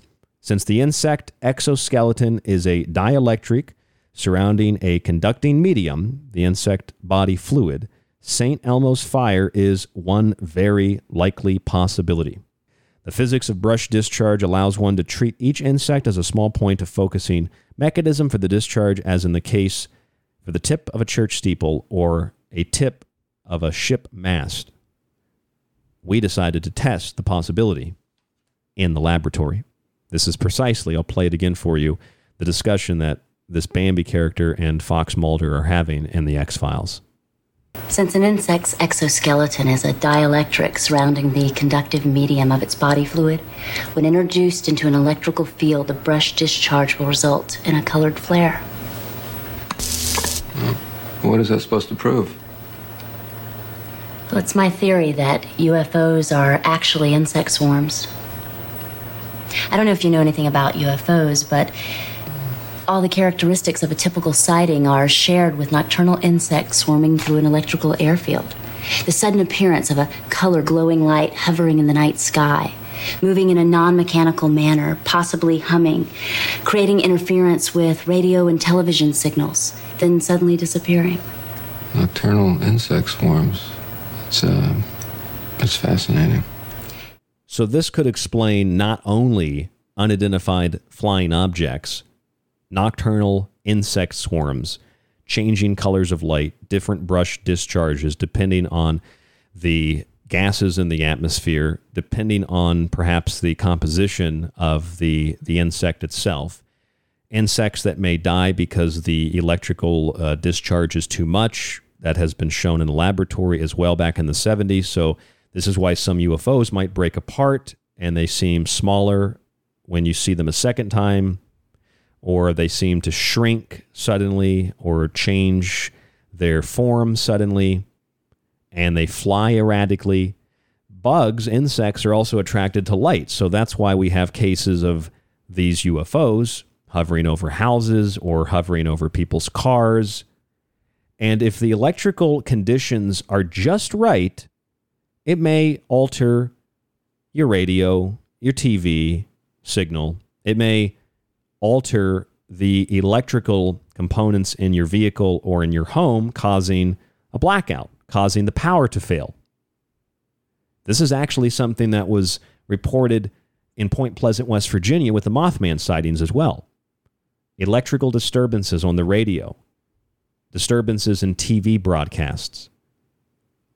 Now, something else might have been going on there, but electricity, and of course, when you're studying things like gravity and anti-gravity, this becomes a big part of the U F O subject, especially because insect swarms are reported to hover just like a flying saucer. You can't hear them make any noise, so what they essentially are is a glowing ball or a glowing disc-like thing with a bulge as they swarm, looking for light. They fly toward the light, changing in size, pieces falling off, and whatever those electrical conditions are, they might not only affect your home and your car, they also might affect you. So you feel that you're woozy, you've been, you know, drugged or poisoned, or something is, is trying to abduct you, but really it's just the electricity, just like your electricity you use on a daily basis, just like the influence of the sun, which is where the word influenza comes from for the flu, body aches, et cetera. That's caused by electricity. This is, I think, fascinating, and we're going to go into more details of this when we come back from break. Insects as Unidentified Flying Objects, a little bit about the new movie Nope, and cryptozoology as well. I'm Ryan Gable. This is The Secret Teachings. There's more after this. Stay with us.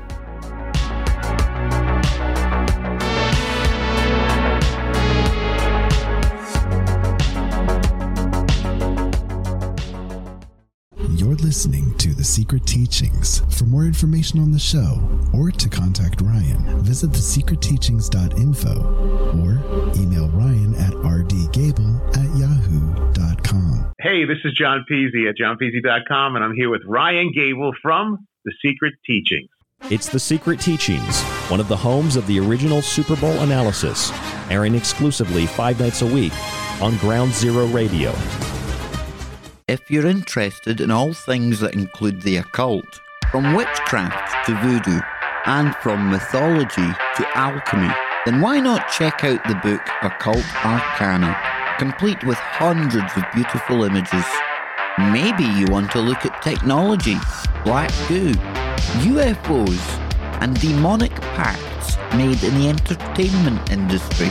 Check out The Technological Elixir, Black Goo, Transhumanism, and Invoking A I. Or if that's not enough and you want a practical look at food, lifestyles, and ingredients, even those in your pet food, with free solutions to better health, then check out Food Philosophy.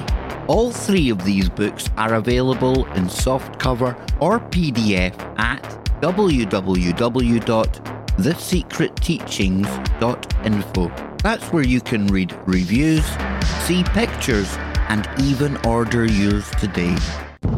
Are you intrigued by Paranormal Talk Radio? You'll love the new Paranormal Radio app from TalkStream Live. You'll find a great selection of talk shows covering U F Os, ghosts, strange phenomena, and much more. Download the Paranormal Radio app now and start listening to the very best in paranormal talk entertainment, including the network you're listening to right now, the Paranormal Radio app, free in Google Play and the iOS App Store. You could listen to this. And again, you know, people say David has no evidence, David has no evidence. I hate this channel. Or you could listen to The Secret Teachings with myself, Ryan Gable, five nights a week on Ground Zero Radio. Join us to explore the outer limits of history, symbolism, parapolitics, and more. We'll explore a little bit of everything, but don't take my word for it. I'm kind of like you. I'm the last of a dying breed, a generalist. That's The Secret Teachings, five nights a week on Ground Zero Radio. This is Kev Baker of The Kev Baker Show, and you're listening to The Secret Teachings with Ryan Gable. Broadcasting from somewhere between the normal and abnormal. A collection of question marks. No reason, no explanation. Just a prolonged nightmare in which fear, loneliness, and the unexplainable walk hand in hand through the shadows. It's The Secret Teachings on Ground Zero Radio.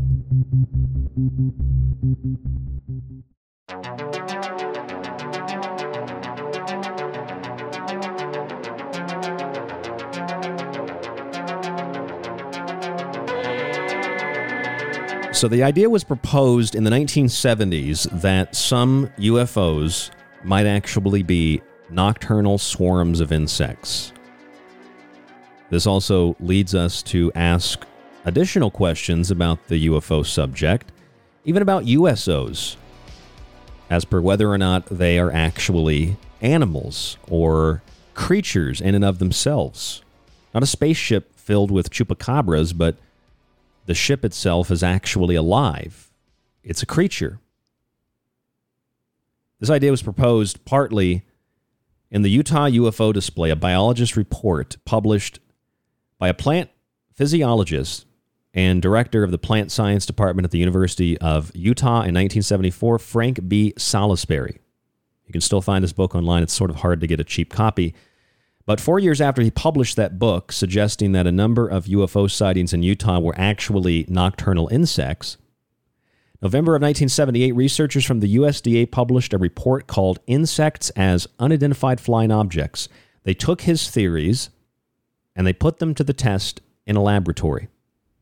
In the report, Philip S. Callahan and R. W. Mankin, a laboratory technologist from the University of Florida who was commissioned by the U S D A, conducted an experiment on five species of insects with a large electric field. The experiment found, quote, each of the insects stimulated in this manner emitted visible glows of various colors of black light. The scientists then postulated that the nineteen sixty-five through nineteen sixty-eight, roughly that period of time, U F O display in Utah was a result of nocturnal insects that had infested the area. The idea was also discussed in the X-Files, Season three, Episode twelve, and there's an alluding to the concept in the new movie Nope as well, although the story isn't based around an insect swarm. The idea is very similar, and it might not be exactly what you think. Here's a clip from the X-Files, Season three, Episode twelve. Fox Mulder speaking with a scientist, I believe she worked with the U S D A, uh, named Bambi, and she's providing her theory, which is actually based on the works of Philip S. Callahan, R. W. Mankin, and Frank B. Salisbury, to name a few of the, the major players. Here's a clip of that episode. Since an insect's exoskeleton is a dielectric surrounding the conductive medium of its body fluid, when introduced into an electrical field, a brush discharge will result in a colored flare. What is that supposed to prove? Well, it's my theory that U F Os are actually insect swarms. I don't know if you know anything about U F Os, but all the characteristics of a typical sighting are shared with nocturnal insects swarming through an electrical airfield.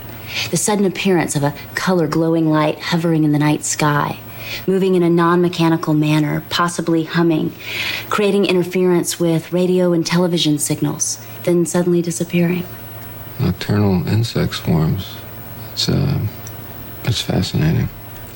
Now, we could add to that also that electrical fields also can make us feel woozy, make us feel achy, or like something's wrong with our body. For a few hundred years, scientists believed this was the common practice, sort of a fringe theory, but a common belief, that solar activity, and this has been well documented since then in the late twentieth into the twenty-first century, solar activity, how the sun interacts with planet Earth and, and, and the surrounding uh, space environment, the sun is actually responsible not only for weather, but also for not only for our moods as well, along with the moon, but it's also responsible for the way that we feel physically.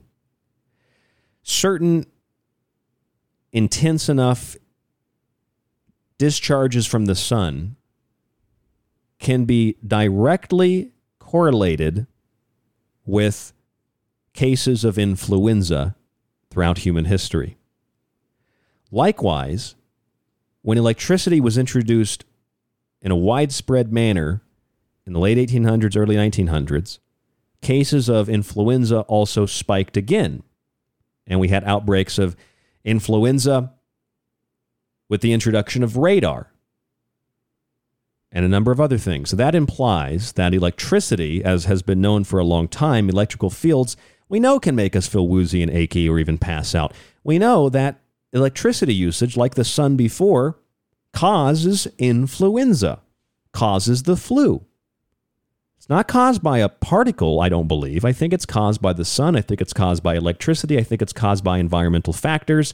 I know that might be outlandish.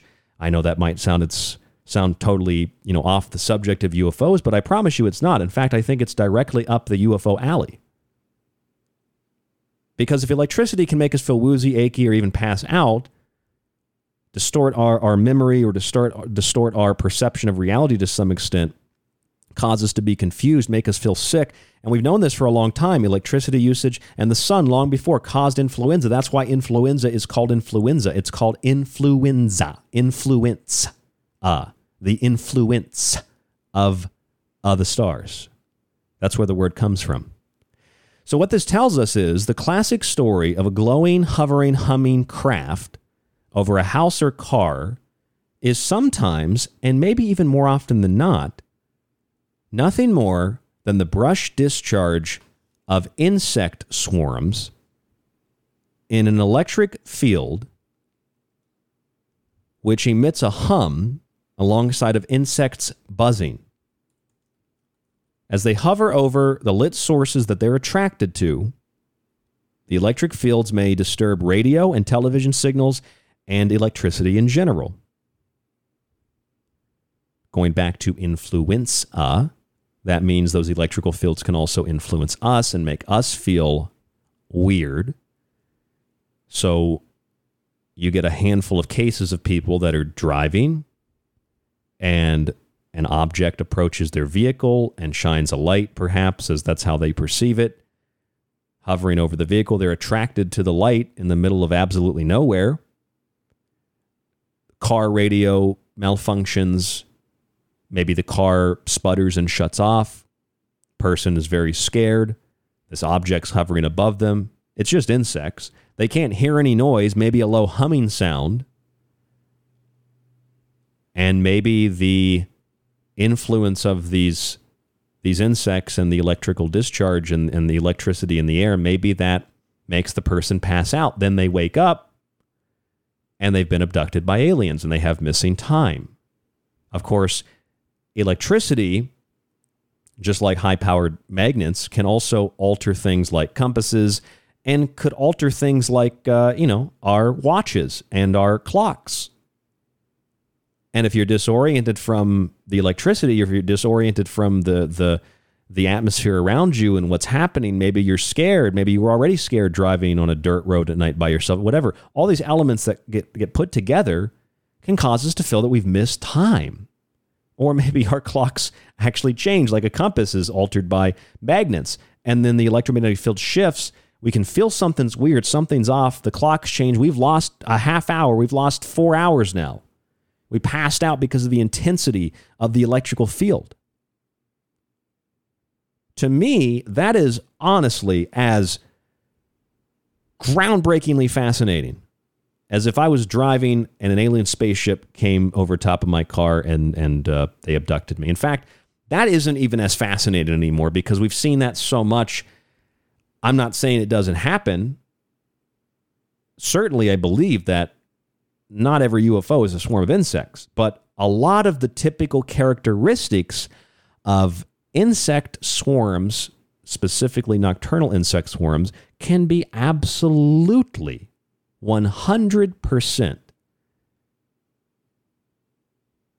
verified as the source of some U F O sightings and U F O abductions. And likewise, when you apply the ayahuasca dimethyltryptamine angle, then some people who produce D M T naturally at high doses in their body, about two percent of the population, compared to the percent of the U S or global population who have been abducted by aliens, about two percent, they tend to see the same thing. Machines, uh, gray-like beings, uh, child-like beings, they see reptile-like beings, they see insectoids. But also going back to the usage of ayahuasca for tens of thousands of years, shamanistic practices have put people into a state of trance. They've gone through the other world. They've had children in these other worlds, just like alien abductees. They are dismembered and put back together. They have implants in them, rocks, crystals, microchips, whatever. And then they are brought back into this world, and they are given knowledge on how to save uh, the planet, environment, or help people.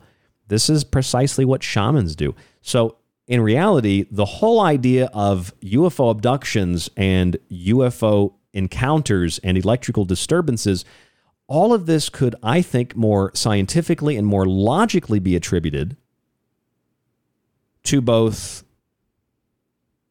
the overproduction of D M T in some individuals, not all, or the usage of some substances like D M T or ayahuasca, mixed with nocturnal insect swarms, and when you combine these two together, you get a much clearer identification point for what those anomalies really are. Now, for those of you saying, what about the aircraft that can't keep up with these objects? Well, I'm not saying that fighter jets are chasing down nocturnal insect swarms. Although I will say that, as I've referenced this Schweinfurt, Germany report from the U S military back in the early nineteen forties, they flew through what looked like a, a glowing disc, but there was no damage done to the craft. And they heard it make contact, but nothing was done to the light and nothing was done to the to the aircraft. Possibly they flew through an insect swarm. And I'm not talking about a few hundred. I'm talking about a few thousand, a few hundred thousand, maybe a few million insects, glowing with this Saint Elmo brush discharge of electricity, which is glowing in different different lights, and a plane flies through it, and there's no damage done to the plane. So it's like, what are these craft? How can you make contact with it, but no damage is done to it? Maybe it's a swarm of insects. For that matter, maybe the famous siege on Los Angeles in the early forties, the Battle of Los Angeles, is nothing more than an insect swarm. It would at least explain why thousands of artillery shells fell dud, if you will. They exploded, but they fell dud on the object.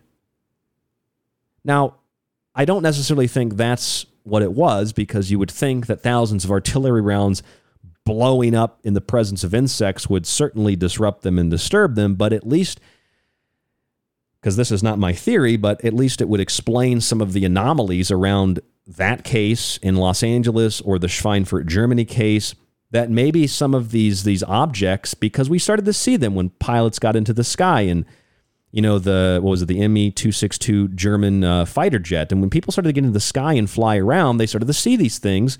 Maybe some of the Foo Fighters were actually insect swarms. Not all of them, because I'm not saying insect swarms can fly a thousand miles an hour. I'm not saying insect swarms can just totally vanish. But then again, I mean, they can be tracked on radar, and depending on how low they fly, they could go under the radar, so they could vanish from radar. And also, if they're lit up in a dark sky and suddenly the light goes away because the electrical field changed, then, well, the insects are still there, but the U F O went away. And that, I think, is, is an interesting thing that should be examined. They could easily go under the radar. They could easily move out of the electrical field, causing the brush discharge, and therefore just become a regular swarm of insects, and the light goes away. And that would explain why the military has countless reports of chasing objects or looking for objects that are there, or maybe on radar, and then they just disappear, or the light goes out. Again, that does not explain how objects can shut down nuclear missiles, or how twenty ton nuclear missile silo container tops can be moved uh, one hundred yards or something. It doesn't explain that stuff. So I'm not saying that U F Os are are are insects. I'm saying that a lot of these cases certainly could be, and and, and just basic common sense tells you that with the electrical uh, fields present, it could make humans feel as if they've been abducted, to pass out. Cars, you know, they, they malfunction. Lights in the house go out. Radio, T V signals are are interfered with. And it would explain why these objects tend to hover over cars or homes in the middle of nowhere, in the middle of the night, and where there's lights on, because insects are attracted to lights. In fact, Frank B. Salisbury in The Utah U F O Display, this nineteen seventy-four book, of which the Applied Optics Journal from November first, nineteen seventy-eight, with Philip S. Callahan and R. W. Mankin, used as a reference point to actually study what Frank Salisbury, the plant physiologist, suggested of the U- uh, Utah U F O sightings in the was back in like the nineteen sixties. Here's one of the witness reports from the book. They ran outside in time to see a large object flat on the bottom with a dome on top hovering over the house, almost appearing to balance on top of the house. Here's another one. The light began to change color to a fluorescent blue and settled directly over the truck. So since the insect's exoskeleton is a dielectric surrounding a conducting medium, which is the insect's body fluid, a brush discharge is a very likely possibility. And here one more time is that episode of The X-Files, Season three, Episode twelve, where one of the characters is discussing this.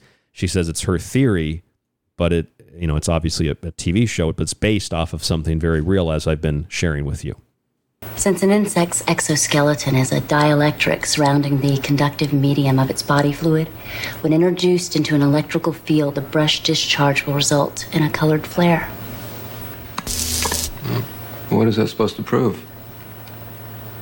Well, it's my theory that U F Os are actually insect swarms. I don't know if you know anything about U F Os, but all the characteristics of a typical sighting are shared with nocturnal insects swarming through an electrical airfield. The sudden appearance of a color glowing light hovering in the night sky, moving in a non-mechanical manner, possibly humming, creating interference with radio and television signals, then suddenly disappearing. Nocturnal insect swarms. It's, uh, it's fascinating. It is fascinating.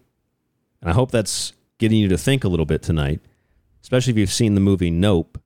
They're not insects, but it presents a similar concept, a similar idea. It's not exactly what you think it is in the movie. So we look at this treatment of the subject back in nineteen seventy-eight, Insects as Unidentified Flying Objects. Here's what the researchers did. They took five species of test insects for the experiment. Two separate methods were used to produce the electrical field. In one method, a mall-electron high-voltage D C power supply produced a potential across a capacitor built with two twenty centimeter to the second power aluminum electrodes separated by an air gap of one point nine centimeter, which is essentially what this, this woman had in the X-Files. They had like a little uh, model of that. In the second method, the test specimen was similarly glued to the tip of a Cenco high-intensity, high-frequency Tesla coil. Here are the results of the study, and this is interesting because they actually they they refer to something else in here that is very uh, paranormal, if you will, but it, it explains it in a very scientific way in a laboratory. So all the, the test insects at a certain voltage displayed a brilliant colored flare or flares or brushes of bluish-white light from various external points on their bodies, such as the distal tip of the mandibles, the ovipositors, the antenna, and the leg joints. This is like the tip of a of a of a church, the cross at the top or the steeple. We get the Saint Elmo's fire or the mast of a ship, for example. The display was continuous from the insects on the Tesla coil and intermittent from the insects on the capacitor. Slowly varying the voltage across the capacitor caused the display from the insect to occur more frequently. Therefore, I would assume if you lowered the, the voltage, you would get it to disappear. So maybe that's why some U F Os just seem to vanish. It goes on in the report in nineteen seventy-eight to say the flare of colored lights surrounding an insect in a strong electric field is a corona discharge similar to Saint Elmo's fire. It is also related to the phenomenon of carillon photography. Now that, when I read it, also blew my mind, because I thought, I've interviewed carillon photographers on The Secret Teachings before, many, many years ago, and this makes a lot of sense. Under the right conditions, with the right type of camera and film, you can get this brush discharge of static electricity from humans just as much as you can get it from insects. And it's not so much that the light around your body represents your mood. It's that whatever gases or chemicals or whatever, whatever's in the atmosphere, whatever pollutants are in the atmosphere, that changes the color around your body. So it's not that carillon photography is a scam or that it's fake. It's that it's, well, it's it's basically photographing something that can be photographed in a laboratory with insects when you apply an electrical charge to them, whether with a Tesla coil continuously or through the uh, the other method, which was using uh, a direct power supply and, uh, and a capacitor with uh, electrodes separated in an air gap with the insect in the middle of it. Now, they say the discharge comes from gas molecules that have been excited to release energetic electrons during collisions with an avalanche of electrons. The avalanche is caused by the strong electric field that propels electrons from the pointed, exposed surfaces of the insect, so like the antenna and the legs, where forces binding the ions to the surface are the weakest. So you get these psh, psh, psh discharges.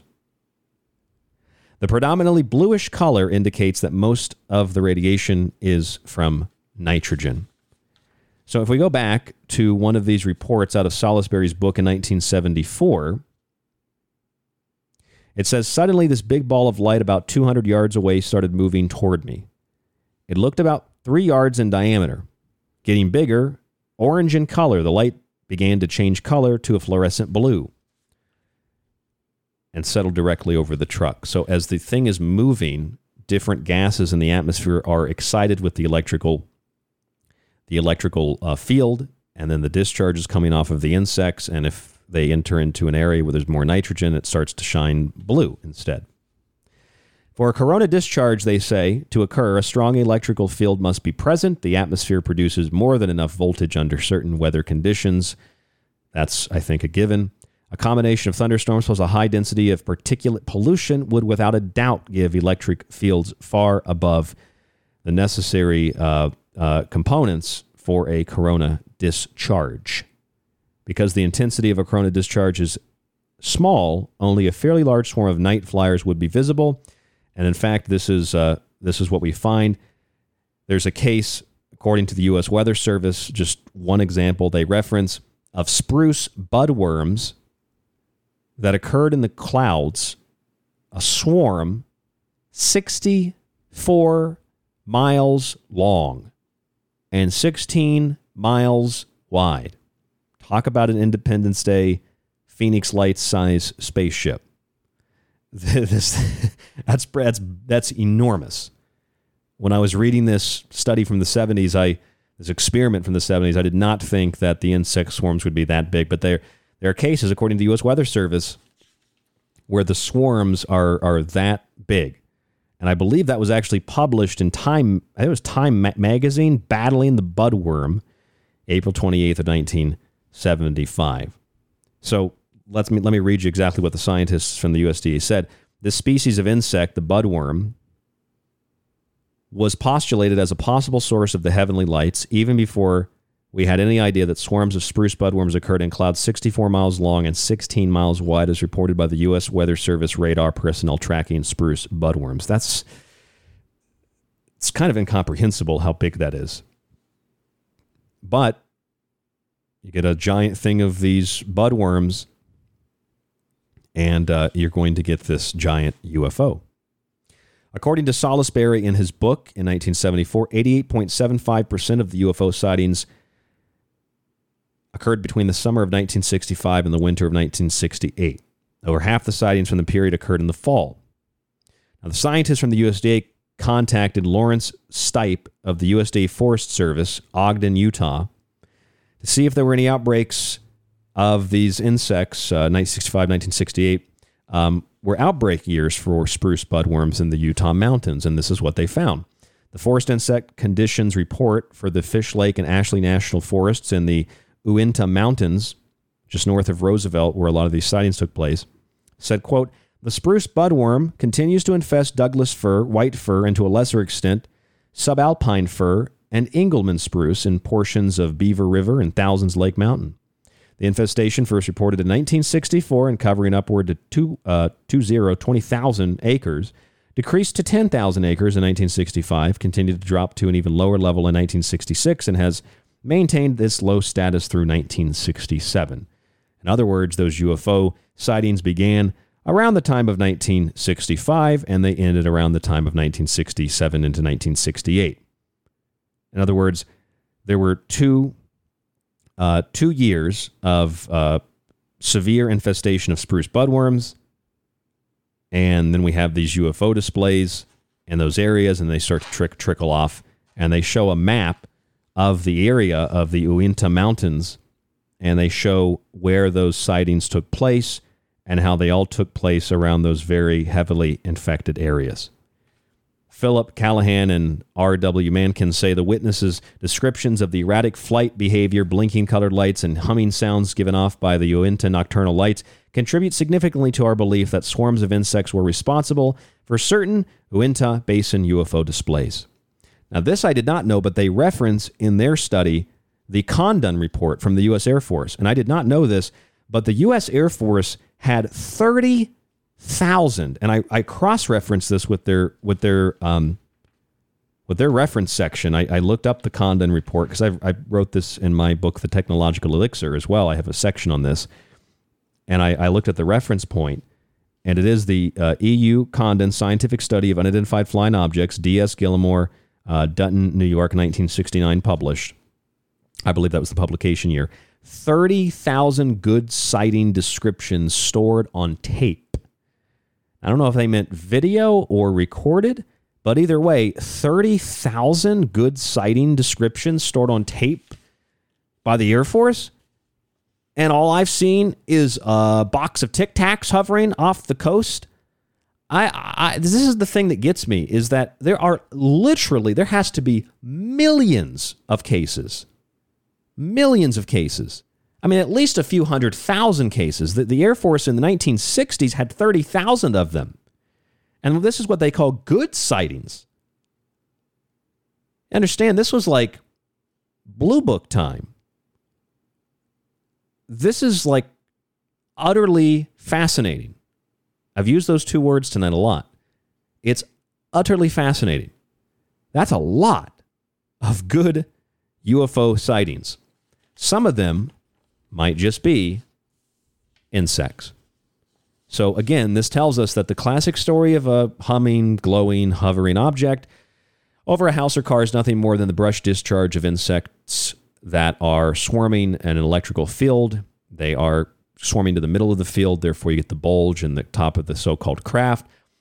The electrical field emits a hum alongside of the insects buzzing as they hover over the lit sources of their attraction. The electric fields disturb radio and television signals and electricity in general. The electric field can likewise make us feel woozy, achy, or even pass out. Therefore, just like with electricity usage in general, the sun was identified as the cause of this before. This could be the source of both alien abductions, feeling like we've been probed and, and prodded, poked, et cetera, and the cause of influenza, or influenza, the influence of the stars. These objects drop under radar. They, well, they drop off radar suddenly. Or swarms of insects move out of the electrical field. The gases in the atmosphere change, and you get lights out.